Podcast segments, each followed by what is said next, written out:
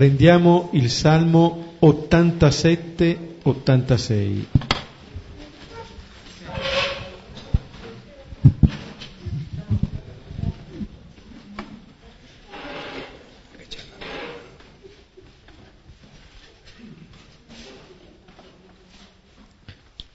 Pregheremo come sempre a due cori, lentamente, alternandoci ogni versetto. Nel nome del Padre e del Figlio e dello Spirito Santo. Amen. Le sue fondamenta sono sui monti santi.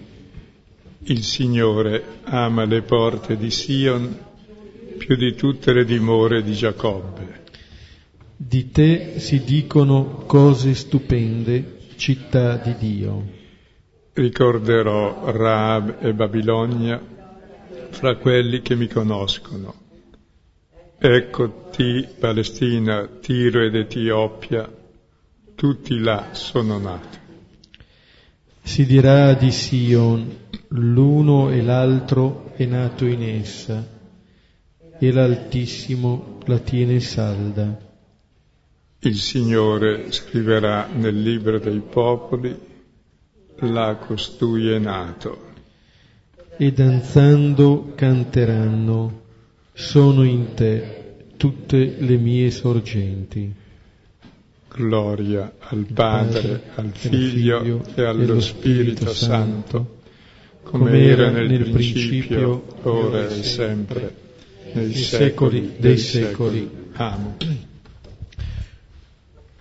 Salmo breve, dove però c'era chiuso un po' tutto, parlando della città di Dio, si parla di fatto dell'origine non solo di questa città, ma dell'origine di ogni popolo, dell'origine di ogni persona. Quello che qui si dice è che in questa città di Dio ritrovano, trovano la loro origine tutti i popoli, cioè non solo il popolo di Israele, ma anche gli altri popoli, quelli che si possono, eh, secondo una certa logica, definire pagani, in realtà qui riconoscono che c'è un'unica sorgente, un'unica origine. Si dirà là costui è nato. È come se e questo salmo ci facesse vedere la, eh, il rapporto che c'è tra la diversità, l'elenco di questi popoli, Rabel, Egitto, Babilonia, Palestina, Tiro, Etiopia, e l'unità, un'unica origine. Significa che da un'unica origine scaturisce la diversità dei popoli. Queste cose stanno assieme. Queste cose indicano com'è possibile la vera comunione. La vera comunione è appunto nella dialettica fra unità e diversità. Ciò che a volte eh, crea tensione può creare una tensione positiva. In un certo senso c'è una diversità che possiamo giocare nella comunione, non tanto contro chi è diverso da me. Questo è motivo di gioia. Danzando canteranno, sono in te tutte le mie sorgenti. C'è una diversità che ci può portare alla danza, alla gioia e al canto. C'è la possibilità di vivere così le nostre diversità, che poi non sono solamente diversità tra popoli, sono le diversità che abbiamo anche gli uni con gli altri a partire appunto da chi c'è più vicino. Ecco, il salmista contempla già con occhi di fede questa diversità che diventa condizione di possibilità della comunione. Salmo breve, brano ancora più breve. Marco 9, 38-40. brano ancora più breve ma particolarmente intenso e prima di leggerlo diamo il contesto. abbiamo visto la volta scorsa la causa di tutti i mali nelle nostre relazioni. È ciò che ci impedisce di capire la parola del Vangelo, la parola dell'amore. E abbiamo una specie di sordità alla parola del Vangelo che è quella dell'amore. Perché? Perché noi sentiamo un'altra parola dentro di noi, quella dell'egoismo. E l'egoismo si esprime nel fatto che mi dà fastidio il bene dell'altro, mi fa invidia, fa ombra a me, quindi mi fa male il bene. Quindi cerco di rubarglielo all'altro o di sopprimere l'altro. Quindi tutte le lotte ecco, che ci sono, è il demone che abbiamo dentro tutti, che ci impedisce di ascoltare la parola, che ci fa figli e fratelli, che ci impedisce di capire l'amore e il senso della vita, è questo egoismo personale. In fondo tutta la vita è una lotta dell'uno contro l'altro per vedere chi prevale sull'altro. Ma questa vita è un inferno. Però oltre il demone personale ne esiste uno collettivo che è anche peggiore cioè quando ci si mette, adesso qui vedremo, gli apostoli che tra loro litigavano, adesso si mettono tutti d'accordo per eliminare un altro concorrente esterno. Quindi c'è l'orgoglio collettivo che è peggio perché uno pensa che sia bene, perché il mio so che sono scemo a esserlo e mi posso convertire, ma se lo faccio a fin di bene per difendere il noi, sono le varie solidarietà contro i vari razzismi, le vedremo. Ed è un tema estremamente attuale sia nella Chiesa che nella società perché le uniche forme di solidarietà e nei partiti e negli stati e nelle chiese è sempre contro gli altri, invece che l'apertura agli altri. E questa è la cosa peggiore ancora, perché è un male molto più ampio del quale nessuno si accorge e ognuno ci partecipa credendo di fare il bene. Leggiamo il testo. Marco 9, 38, 40. Diceva lui Giovanni, Maestro, abbiamo visto uno che nel tuo nome scacciava demoni, che non segue noi, e glielo impedivamo, perché non seguiva noi. Ma Gesù disse, non impeditelo. Infatti non c'è nessuno che farà un prodigio nel mio nome e potrà subito dopo parlar male di me. Infatti, chi non è contro di noi è per noi.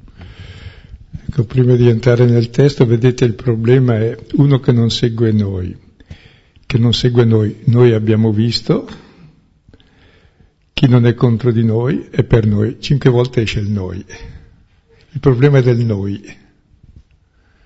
E allora vediamolo, che è peggio di quello dell'io.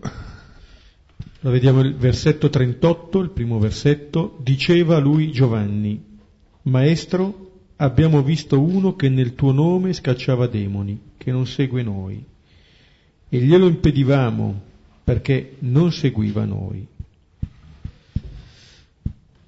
Un brano che comincia con eh, uno dei discepoli che si rivolge al Maestro, qui è, è Giovanni, già questo implica una differenza rispetto al brano che precedeva immediatamente eh, questi versetti. Nel brano precedente Gesù aveva posto loro una domanda che, di che cosa discutevano lungo la via e tacevano, perché discutevano su chi era il più grande. Adesso qualcuno parla, Giovanni parla, di fatto parla anche a nome degli altri. È come se si sbloccasse un po' quella specie di demone che avevano, ma di fatto ne presenta un altro. Ed è un, il Giovanni che poco prima era stato testimone con Pietro e Giacomo della trasfigurazione, che era stato testimone anche della risurrezione della figlia di Gairo e che troveremo ancora in una posizione eh, vicina a Gesù. Ed è lui che eh, si rivolge appunto a Gesù dicendo che quello che hanno visto è quello che hanno fatto. Si vede che è avvenuto qualcosa che Gesù non aveva notato forse, allora lui lo fa presente, quasi a dire come si diceva, ci ha colto in fallo prima perché stavamo discutendo su chi era il più grande, però come gruppo valiamo qualcosa. Come singoli siamo abbastanza scarsi, però come gruppo, come dodici, siamo bravi. E anche il fatto che si rivolgano a Gesù chiamandolo maestro, quasi per mettere in evidenza come sono discepoli, salvo poi vedere che di quel maestro ancora eh, non hanno colto il vero insegnamento. E tra l'altro è bello che comincia con abbiamo, è la prima volta che esce il noi nel Vangelo, cioè perché è importante il noi, il noi è sempre delimitato dagli altri, quindi anche la comunità è necessariamente un noi.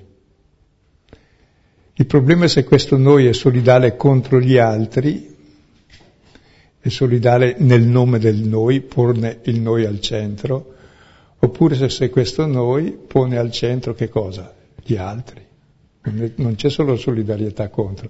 Quindi il difetto un po' di tutte le corporazioni, di tutti i partiti, di tutti gli stati, di tutti i razzismi, di tutte le sette, di tutti i movimenti cristiani, anche della Chiesa, è fare la conta, siamo noi che importanti. Io magari conto niente, ma noi. Siate umili per lavorare per la causa, perché noi poi siamo potenti. E quindi nel nome del noi si escludono gli altri. Il che vuol dire che il bene fatto dagli altri mi dà fastidio, non è bene. Che vuol dire che non mi interessa il bene, ma mi interessa il mio potere. Tutte le dittature nascono sul noi sia negli stati, sia nei partiti, sia nella Chiesa, sia... ed è diabolica perché uno non si accorge, perché non è più personale, uno ha rinunciato al suo orgoglio personale è dedito alla causa e a fin di bene si fanno le crociate, si fanno le scomuniche, si impediscono, eccetera. Prego.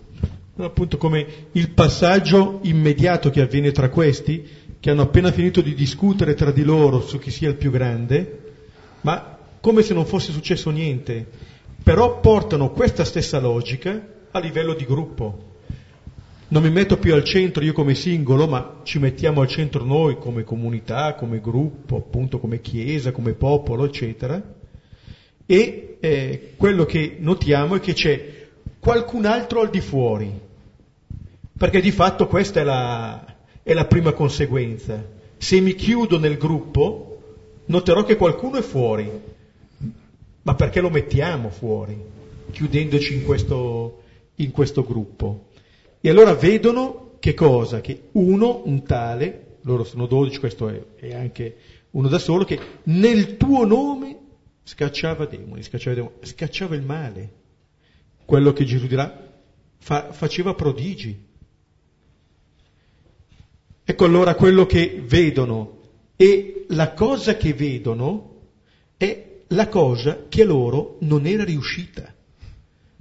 Perché sempre in questo capitolo l'aveva, quando gli avevano portato il ragazzo epilettico, gli avevano detto che l'avevano portato da, dai suoi discepoli chiedendo che scacciasse quel demonio, ma non c'erano riusciti, non avevano potuto. Allora loro che hanno fatto gruppo, che sono i discepoli, vedono che ce n'è uno che riesce laddove loro non sono riusciti. E da solo, eh? E loro, no, e loro sono i discepoli. E, e, lo fa nel nome di Gesù. E, e, qual è il male?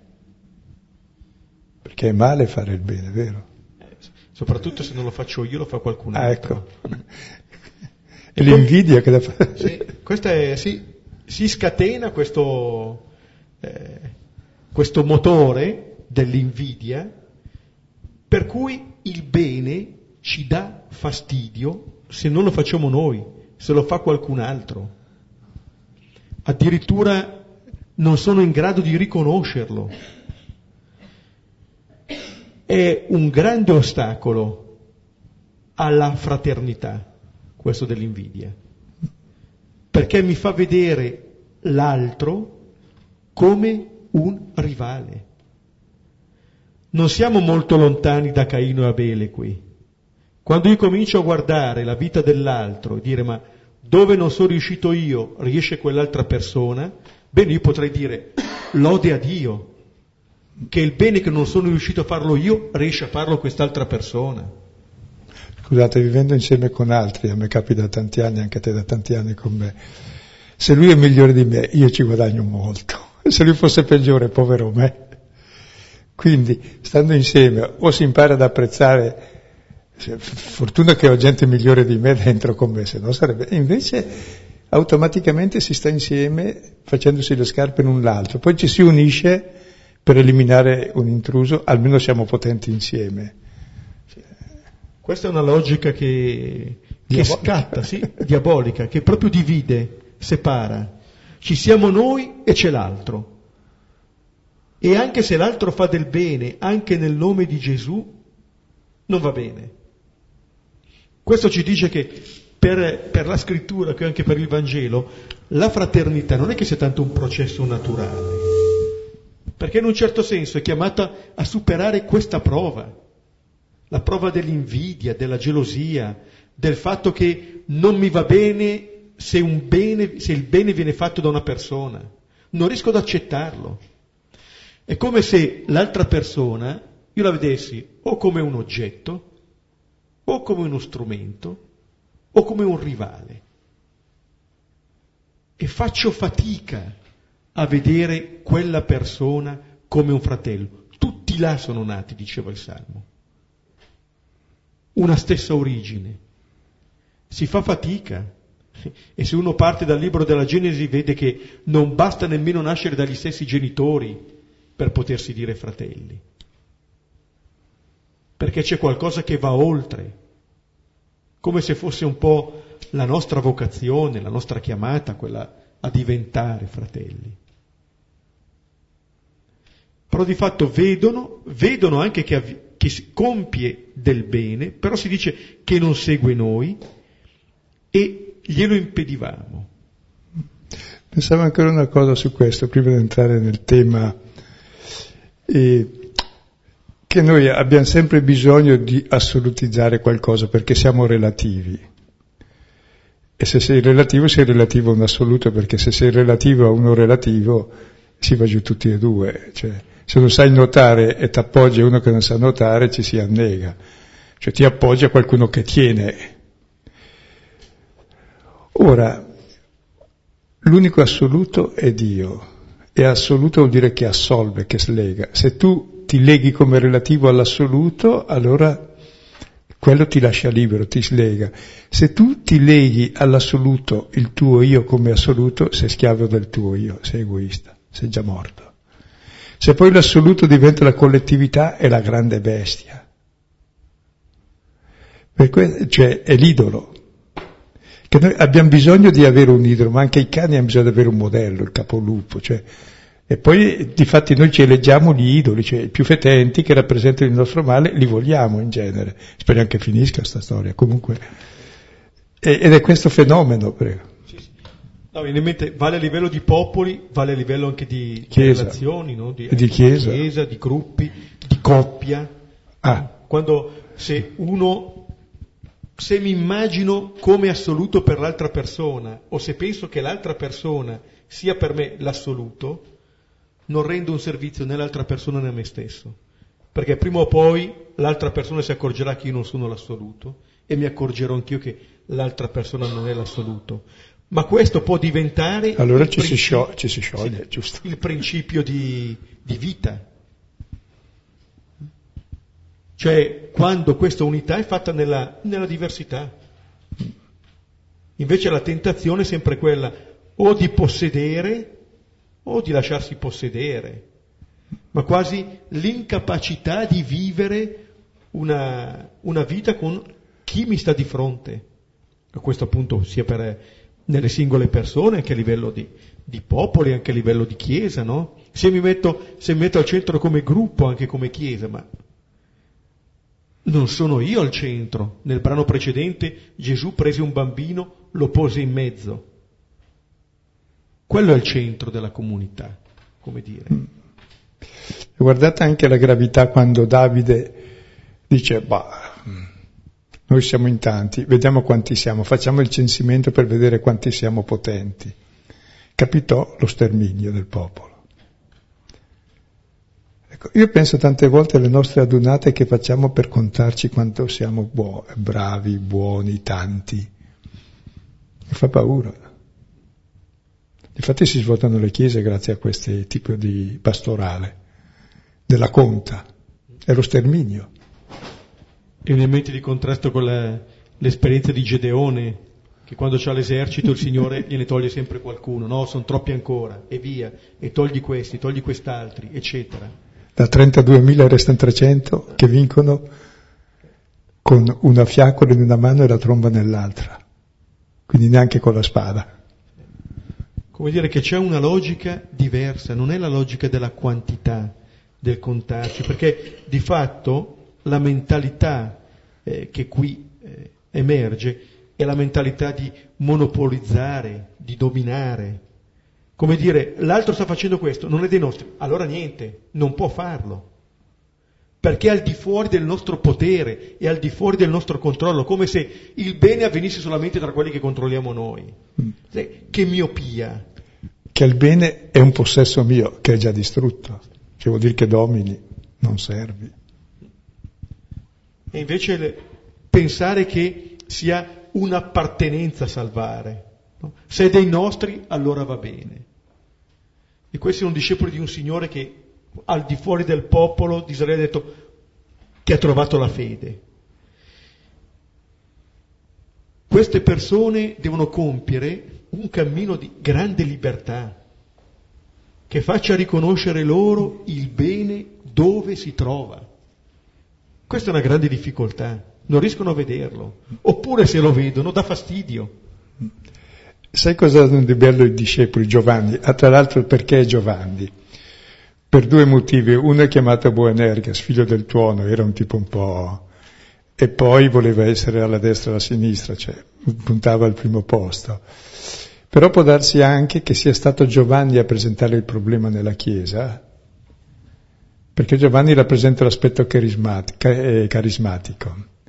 E dico, ma questo non fa parte dell'istituzione. E come mai fa del bene? Eh no, eh, le, il bene abbiamo il monopolio noi, chi è fuori dall'istituzione è sbagliato, lo emarginiamo. Non si sa bene questo. Però il bello è che la domanda è formulata giusta. Si dice che questo si dice due volte, nella traduzione italiana si mette una volta sola, ma nel testo greco, in molti codici, c'è in due parti. Dice, uno che non segue noi gliel'abbiamo proibito perché non segue noi. Cosa pretendono loro? Di essere seguiti loro. Ora, maledetto l'uomo che segue l'uomo, c'è nella Bibbia. Diventa, diventa, un pecorone, insomma, si regimenta e infatti tutte, tutti i mali della storia vengono dal seguire noi. No, no, questo noi che siamo noi, non ci definiamo da noi, ma perché abbiamo al centro quel nome che si è fatto ultimo di tutti e allora siamo aperti all'ultimo. Allora sì siamo quel noi aperti agli ultimi. Ma se poni al centro e voler essere seguito tu è orribile. Sì. Sembra quasi che dà fastidio che quello scacciava i demoni nel tuo nome e non nel nostro. No? Come dire, si sentono quasi, quasi privati e si rivolgono a Gesù per aspettarsi quasi un complimento, eh, perché abbiamo impedito di cosa? Di far del bene. E di abusare del tuo nome che è, abbiamo noi, la, come si chiama, la marca.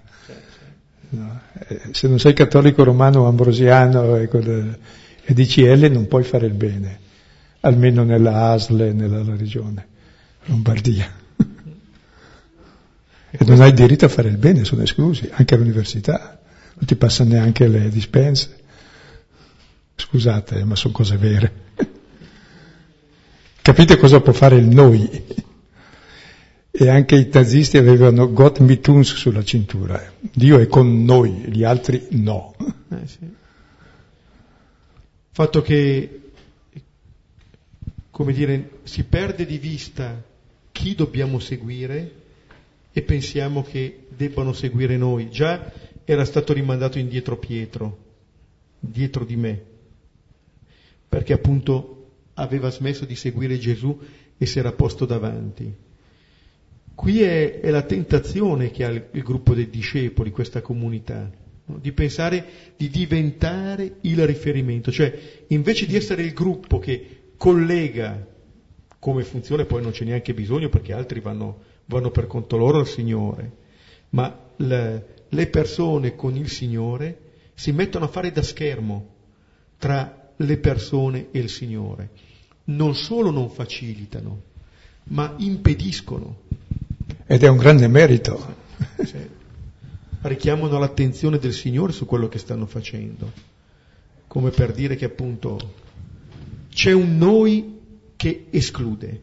Ecco, quando avviene questo, la cartina torna solo che qualcosa non funziona, perché ne escludessi anche solo uno, vuol dire che non sono discepolo di questo Gesù. Anche uno solo basterebbe. Escludo lui che si è fatto ultimo di tutti. Sì. E tra l'altro questo lo fa nel nome di Gesù. Ed è interessante in che nome agiamoci, con quale intenzione. Nel nome del mio io è egoismo, nel nome del mio gruppo è imbecillità collettiva, quella personale almeno sono responsabile solo io.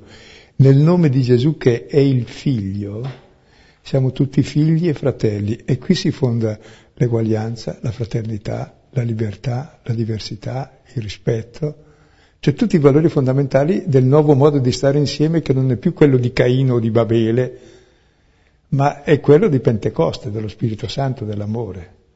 E diventiamo realmente tutti fratelli. Per cui se un cristiano eh, non ha questo spirito e conta e si identifica con la Chiesa come il valore assoluto, non è più neanche cristiano, è ecclesiolatra, che è un peccato grosso. È la tentazione di abolire le differenze, le diversità, a qualsiasi livello. Poi si fa questo, poi magari secoli dopo si dice si è sbagliato. Mi mette anche, anche i riti.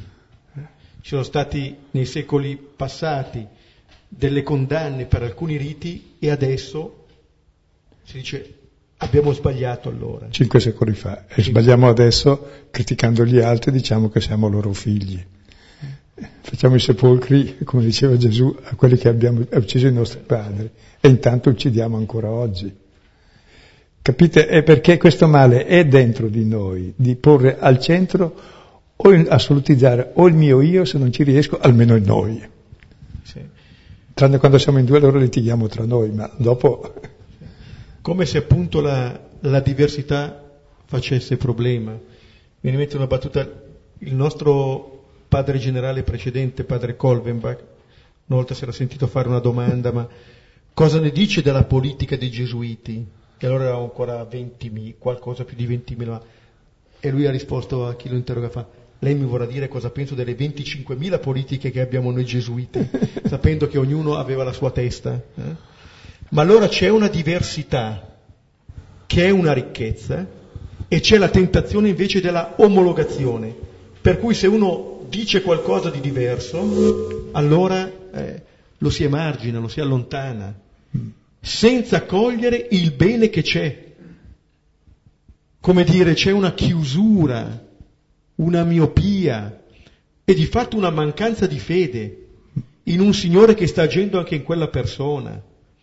Non è che il Signore sta prendendo questi dodici per fare un circolo chiuso, ma perché si possono aprire, mi piaceva l'immagine del Salmo, il Signore ama le porte di Sion, come dire, da lì si entra e si esce, mettono in comunicazione, non è una cittadella chiusa, solo mura, eccetera. Ama le mura. Senza le, le porte e le finestre, ci sono le porte. Sarà così anche nell'Apocalisse. Anzi, non ama le mura, ama le, le porte. porte. Sfondatela tutta. L'entrare in relazione attraverso la diversità.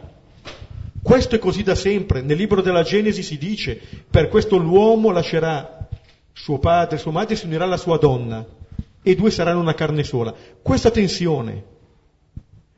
Allora, e questo che vale per l'uomo e per la donna, vale per ogni relazione, quella è, è una relazione anche simbolica. Cosa vuol dire? Vuol dire che siamo chiamati a lasciare e che la comunione l'abbiamo mettendo insieme delle diversità, dove quella comunione che si ha alla fine non è una confusione, ma è proprio una relazione tra due persone, una diversa dall'altra, e una che non potrà mai essere l'altra. Stavo pensando anche al grande successo che ha avuto Papa Giovanni, che voi non conoscete, o anche Martini. Era esattamente perché apprezzava sempre il bene degli altri. Mentre noi normalmente critichiamo il mondo, ma il mondo l'ha fatto Dio, scusa, e criticare Dio. Sono tutti i suoi figli. Se tu vedi il bene degli altri, vedi quanto Dio agisce e gli altri cominciano a vedere bene anche a te. Invece la Chiesa sta diventando una cittadella assediata e le cittadelle assediate, sapete cosa capita? Eh? Che chi è dentro anche vuole uscire perché nessuno ci sta. Cioè, invece non dovrebbe avere le mura ma le porte, 12 porte aperte giorno e notte, porte bellissime ma tutte aperte. Mentre bisognerebbe acquistare lo sguardo che il Signore ha avuto sull'origine, alla creazione, quando vedendo le cose diceva che bello, che bello. È l'invidia che l'ha fatto brutto. Invece noi quando vediamo le cose belle, allora entriamo sì, nella, nella logica del possesso e quindi l'altro è il rivale. Perché se non è mio vuol dire che se lo prende l'altro, devo prenderlo io prima che lo prenda l'altro. Invece di acquistare questo sguardo semplice, non complicato, senza pieghe, che quando vedo una cosa bella posso dire che bello, senza dire è mio. Goditelo, c'è. Senza che tu lo prenda, lo afferri, c'è comunque. Anzi, è un dono fatto a te. A questo sguardo cambia il nostro modo di vedere e di vivere. Cambierebbe anche lo sguardo dei discepoli. Se avessero detto che bello, che quella persona, pur non essendo dei nostri, fa del bene. Che bello che ci sia del bene. Lode a Dio. Sarebbe come dire, non so, domani vado in Grignone, ma che bello il Grignone. Ah, lo voglio possedere, comincio a comprarlo. Dovrebbe lavorare 500 anni per comprarlo, poi ci metto sul muro di cinta, sacrifico la vita e non me lo godo. Perché l'idolo ti uccide. sacrifichi la vita, mentre invece il godere del bene che c'è, e tutto è bene in quanto donato, ma anche nelle relazioni ciò che hai guadagnato non ha valore, è ciò che è donato che vale nella relazione. Niente, pone immagini di questo discepolo di Giovanni che deve essere compiaciuto quando dice guarda che bravi Gesù che gli abbiamo impedito di fare del bene a questo qui perché non è dei nostri. Eh? Eh sì, eh. Premiaci. Sì, premiaci. Esatto. Eh, ma, ma guarda che... è una logica che funziona, eh? Ma sì, sì, sì, ma anzi, ridicolo, moltissimo, ma... anche in tutta la Chiesa, in tutti, tutti, i partiti, in tutte le associazioni. Eh. Sì, e divide, è proprio la logica del divisore. Eh? Questa divide. Ci siamo noi, ci sono gli altri. È... Che è lo stesso di io l'altro, ma amplificato. Adesso vediamo la risposta di Gesù, scusate, e siamo solo sul primo versetto, ma vedete c'è la cosa abbastanza. Andremo più veloci sugli altri. Sì. Versetto 39.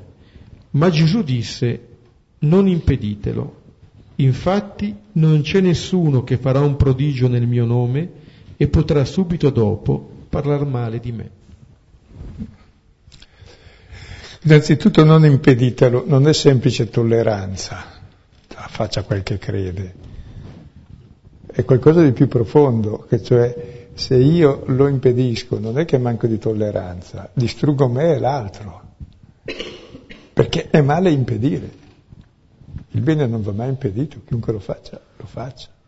Semmai andrà impedito il male, non più che tanto perché impedendo il male si fa peggio in genere, ci si para però del male, o almeno non lo si fa. Sì. È come se Gesù con questo non impeditelo eh, desse una, un primo gradino ai discepoli. Cioè, se proprio non riuscite a farlo voi, guardate almeno di non impedirlo agli altri.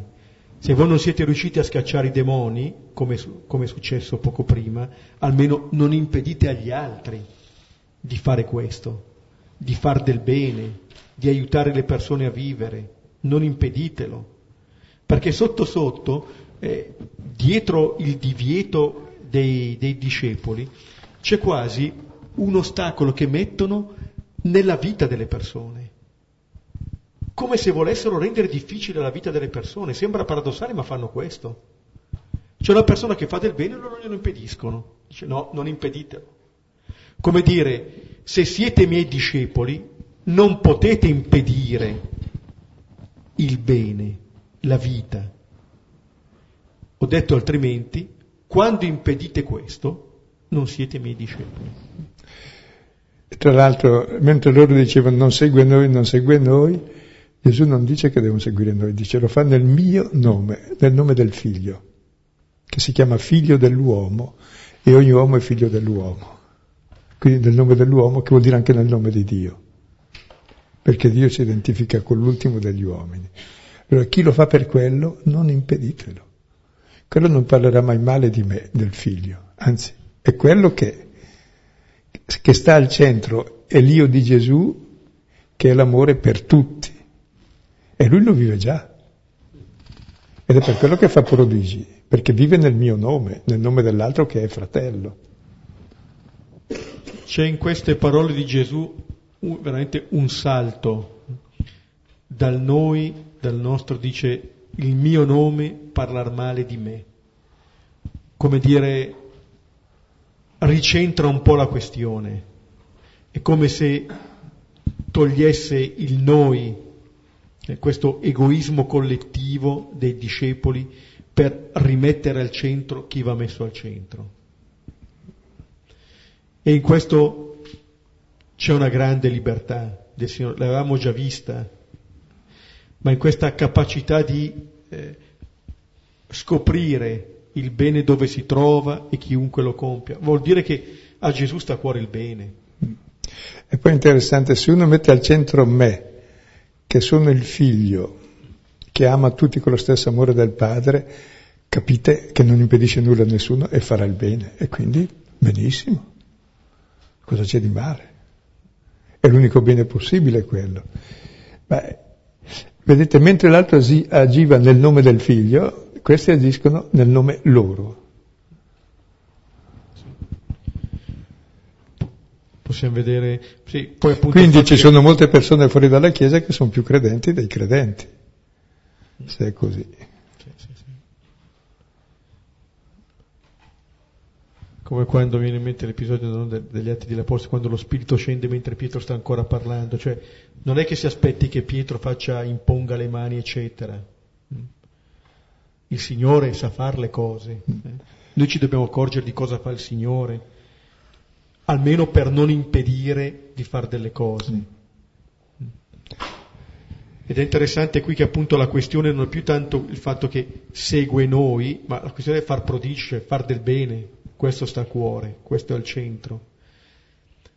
Ultimo versetto, infatti chi non è contro di noi è per noi. Ancora su questo che dicevi prima, c'è Paolo che dice due cose, dice e chi non ama Gesù Cristo anatema sit, perché il centro di tutto è amare Lui, il Figlio, e allora in Lui amiamo tutti come fratelli. Dopo Paolo vuol così bene ai suoi fratelli ebrei che dice io vorrei essere anatema di Cristo, separato da Cristo a favore dei miei fratelli. Vuol dire che è proprio come Cristo, non so se è chiaro. Come Mosè che quando Dio gli propone, dai, facciamo fuori questo popolo che è un bastardo, dice, e te ne do uno migliore. E Mosè dice, fai fuori me, cancella me dal libro. Mosè ha capito chi è Dio, che dà la vita per, per questo popolo bastardo, insomma. E questa ultima frase, quest'ultimo versetto di Gesù che invita davvero al cambiamento dello sguardo che poi è un cambiamento del cuore. Chi non è contro di noi è per noi. Poter guardare all'altro come a un amico e non come a un rivale o come una minaccia per noi. Beh, se è contro di noi? E allora saremo chiamati ad amare anche ecco. quest'altro. I motivi possono essere due, o perché hanno molto ragione, se facciamo le crociate e facciamo la mafia eh, o il potere, è chiaro che sono concorrenti, quindi fanno bene a odiarci, quindi convertiamoci. Se però noi stiamo facendo il bene, cosa eccezionale, e ci odiano, nessuno ci odierà facendo il bene, ma allora cosa c'è? Amiamoli. Amate i vostri nemici, ma il nemico non dando causa, perché quello allora hai torto tu, chiedi perdono. questa libertà che il Signore vuole, vuole dare ai Suoi, che di fatto è una libertà che poi si gioca nelle relazioni, appunto a livello di singoli, a livello di popoli, è indifferente, la logica è la stessa. Ma come dire, eh, sembra che qui i discepoli vogliano mettere a tacere la discussione che hanno fatto lungo la via, però replicando la stessa logica. Cioè, che sia a livello di singoli o che sia a livello di gruppo, la logica è la stessa. Vediamo chi è il più grande. Se noi dodici o questo qui che sta scacciando i demoni nel nome di Gesù. E cerchiamo di tirare il Signore dalla nostra parte, invece di lasciarci plasmare da Lui.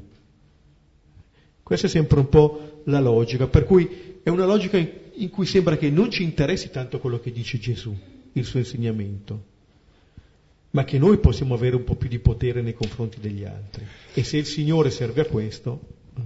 Eh, pensavo a questo in termini sportivi, che è l'unico ambito dove vale questo, no? quelli che guffano, gli dà fastidio.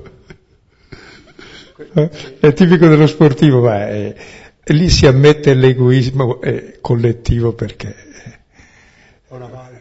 è una valvola di sfogo dell'aggressività che abbiamo. Stare insieme da bestie contro il bene dell'altro e il suo male è negoto altamente. Ma facciamolo solo lì per favore, ma non nella Chiesa, che non è un cavo, e, e non nei partiti, e non nella società. Se siamo scemi usiamo fare qualcosa di quello dove vale la pena perché poi così si cerca di giocare meglio, magari. Non so se mi spiego, perché se no si riduce davvero la chiesa, la parrocchia a una squadretta di, qua, di calcio, vabbè.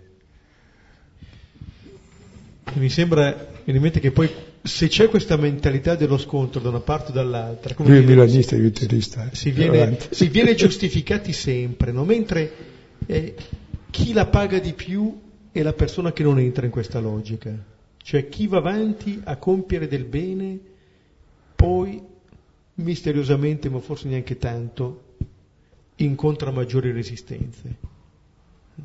Questa è, perché come dire, offre una possibilità anche per l'altro che se la riesce ad accogliere può cambiare la vita, ma se non riesce ad accoglierlo, come dire, eh, monta quell'invidia che, che si, di cui si diceva prima, no? E allora penso che eliminando l'altro io possa avere vita. Questa è la logica che sta sotto. Se l'altro è diverso, no, se io lo impedisco, come dire, lo elimino, lo elimino e penso che da quello ne derivi del bene. Siamo complicati.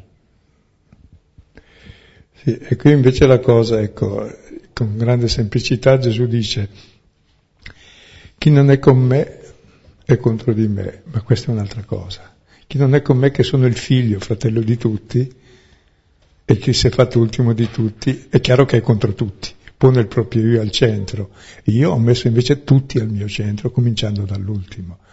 Allora si fa un tipo di società, un tipo di comunità davvero... È bello essere cattolici, cioè cattolico vuol dire che è universale, che abbraccia tutte le parti, che esclude nessuno.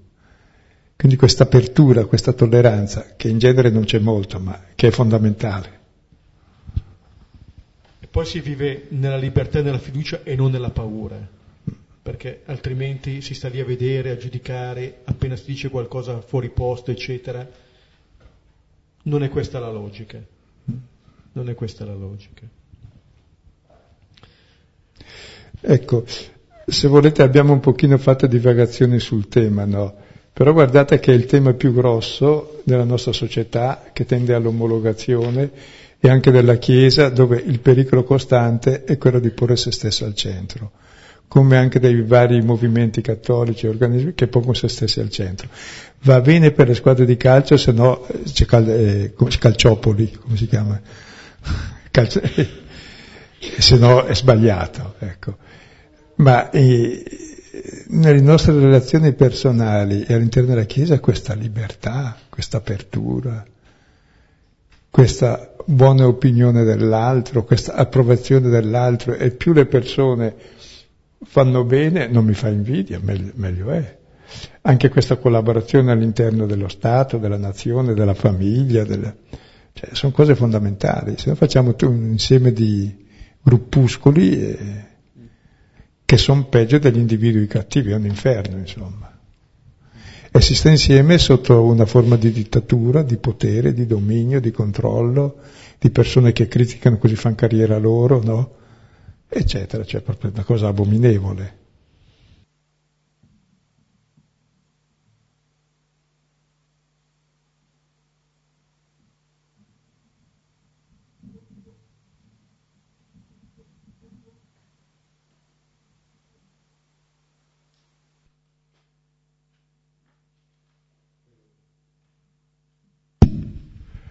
Per aggiungere paglia al fuoco, dico un'espressione di Bonhoeffer che chiama la comunità la distrugge, chiama il fratello la costruisce, che si può applicare anche alla Chiesa, chiama la Chiesa la distrugge, chiama i fratelli la costruisce, chiama tutti come fratelli.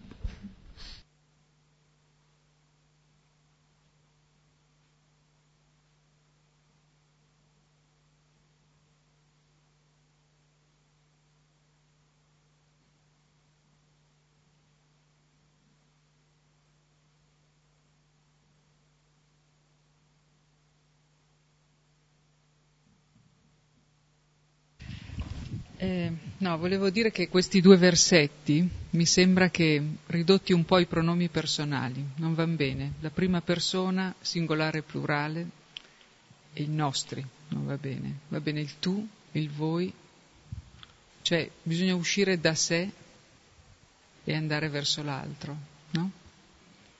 Se no la logica diventa diabolica, appunto, e non vede il fratello, insomma.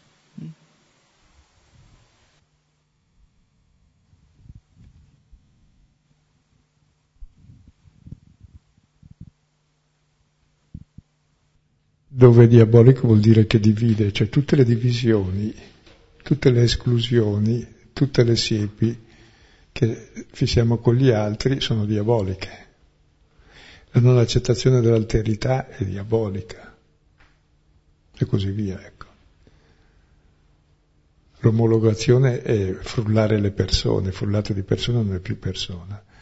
Quando in un movimento tutti parlano col linguaggio del leader, vuol dire che sono tutti scemi che non hanno la testa, l'hanno venduta al frullatore, il frullato di cervello, insomma.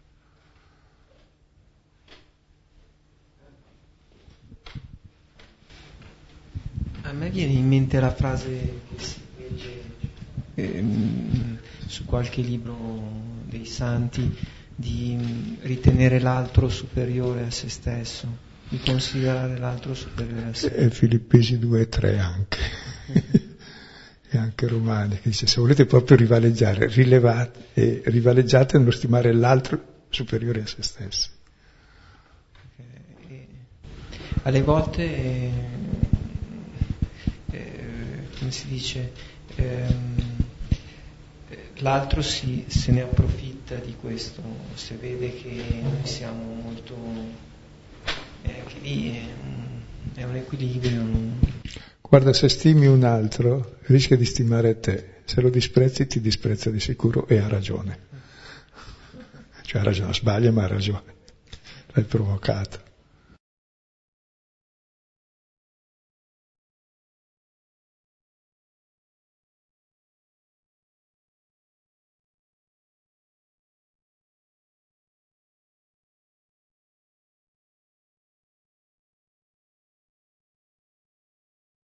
Mi viene in mente riguardo all'invidia che è un sentimento molto profondo eh, e spesso facciamo proprio fatica, è talmente profondo che facciamo proprio fatica a rendercene conto fin quando non ha dato sfogo alla sua essenza e spesso ci rendiamo conto solo a posteriori che sia stati mossi da invidia.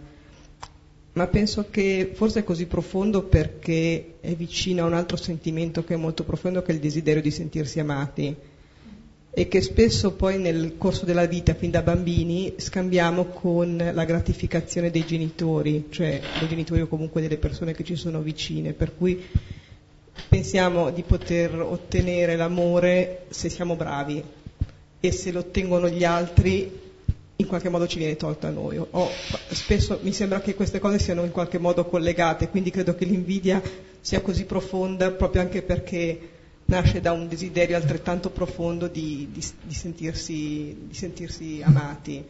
E, e questa cosa eh, rende, poi mi viene in mente appunto Abele e Caino, eh, probabilmente le cose di Caino non erano poi così disgraziate, ma solo vedere che Abele veniva apprezzato toglieva ogni speranza eh, a Caino.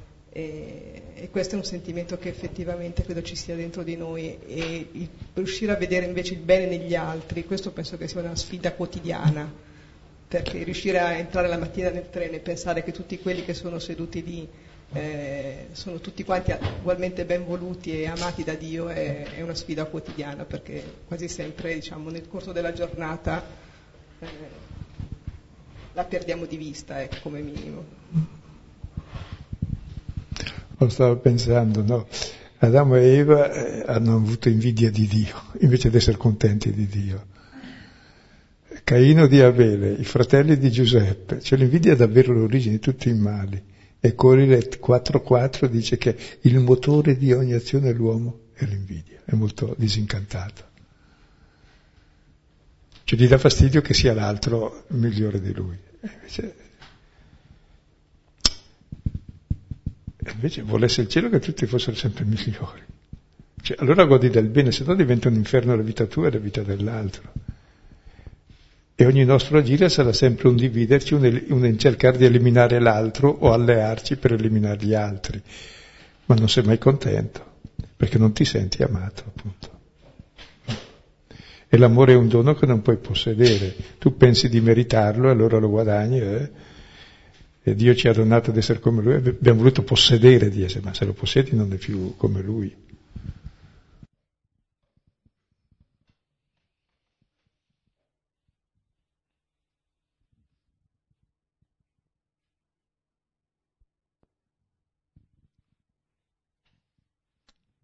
Voglio provare a dire due cose. Una è molto semplice, è proprio riferimento a quella che hai appena detto. Quando l'hai detta prima questa cosa quando si vede una cosa che piace, così pensare di goderne anche solo nel vederla e non per forza. Mi è venuto in mente quando si cammina in montagna e si vedono i fiori, il primo impulso è quello di prenderlo e poi invece di dire ma no, lascialo lì così lo vede qualcun altro e il fiore sopravvive.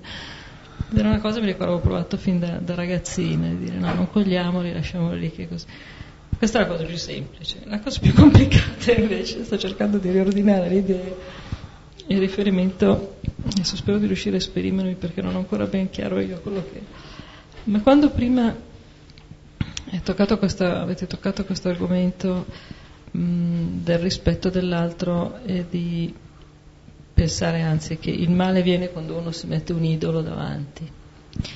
Può essere mh, così più semplice da comprendere se si pensa ai rapporti personali, relativamente più semplice da comprendere perché poi ci si casca ugualmente in questi orrori. Però allora in questa chiave di lettura tutto quello che è successo nella storia, gran parte delle cose successe nella storia sono invidia. Sono tutte condannate. Quindi. Sì, sì, sono tutte invidie. Condannate. Per poi dopo ne viene del bene perché le grandi invenzioni le fanno in guerra per ammazzarsi, ma poi sono utili anche per la pace. Eh. Anche la medicina è avanzata tantissimo in tempo di guerra, almeno la chirurgia. No, però eh, in quest'ottica, se mh, rinunciare a se stesso per non omologarsi, mh, cioè non omologarsi per...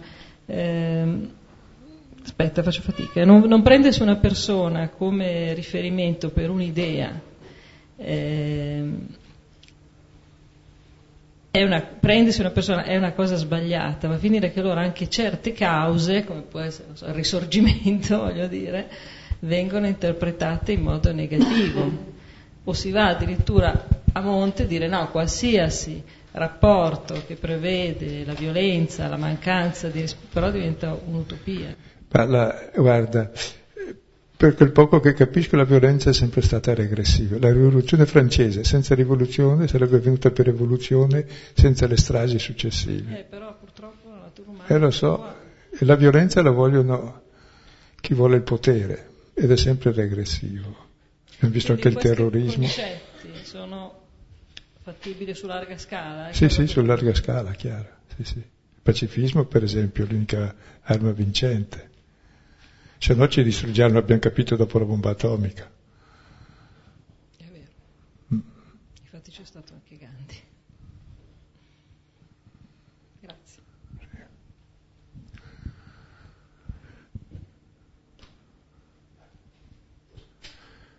Cioè, adesso che le possibilità tecniche sono cresciute all'infinito, proprio va cambiata, ci deve essere anche un salto di mentalità, che il bene non è bene perché ce l'ho io, se no ci uccidiamo e facciamo fuori anche la terra per possederla. Il bene è bene da condividere e il vero bene poi è la condivisione, che ci rende come Dio, non la divisione, che ci rende come il diavolo.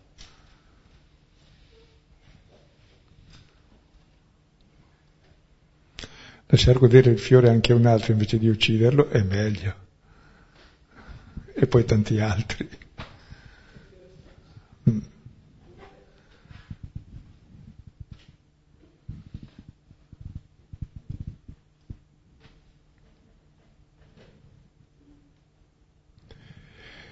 Poi tenete presente, è una cosa bella perché per sé la Chiesa, se si rifà a Gesù Cristo, è inconcepibile, è l'unico tipo di società aperta in questo senso ed è l'unica che ha anche il comandamento dell'amore dei nemici, perché nessuno è nemico, sono figli di Dio.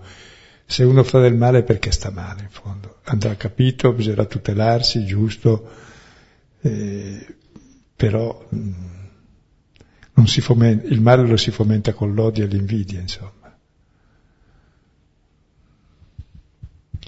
e cessa invece dove non si risponde al male col male, ci si tutela giustamente perché se uno è fuori di testa e vuol far saltare è bene impedirglielo, ma...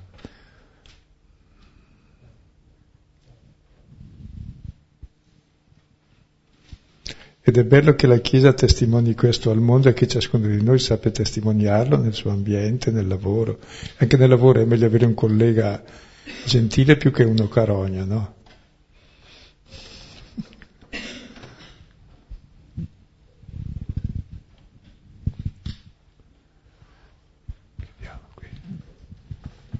Concludiamo ricordando allora il prossimo appuntamento martedì prossimo.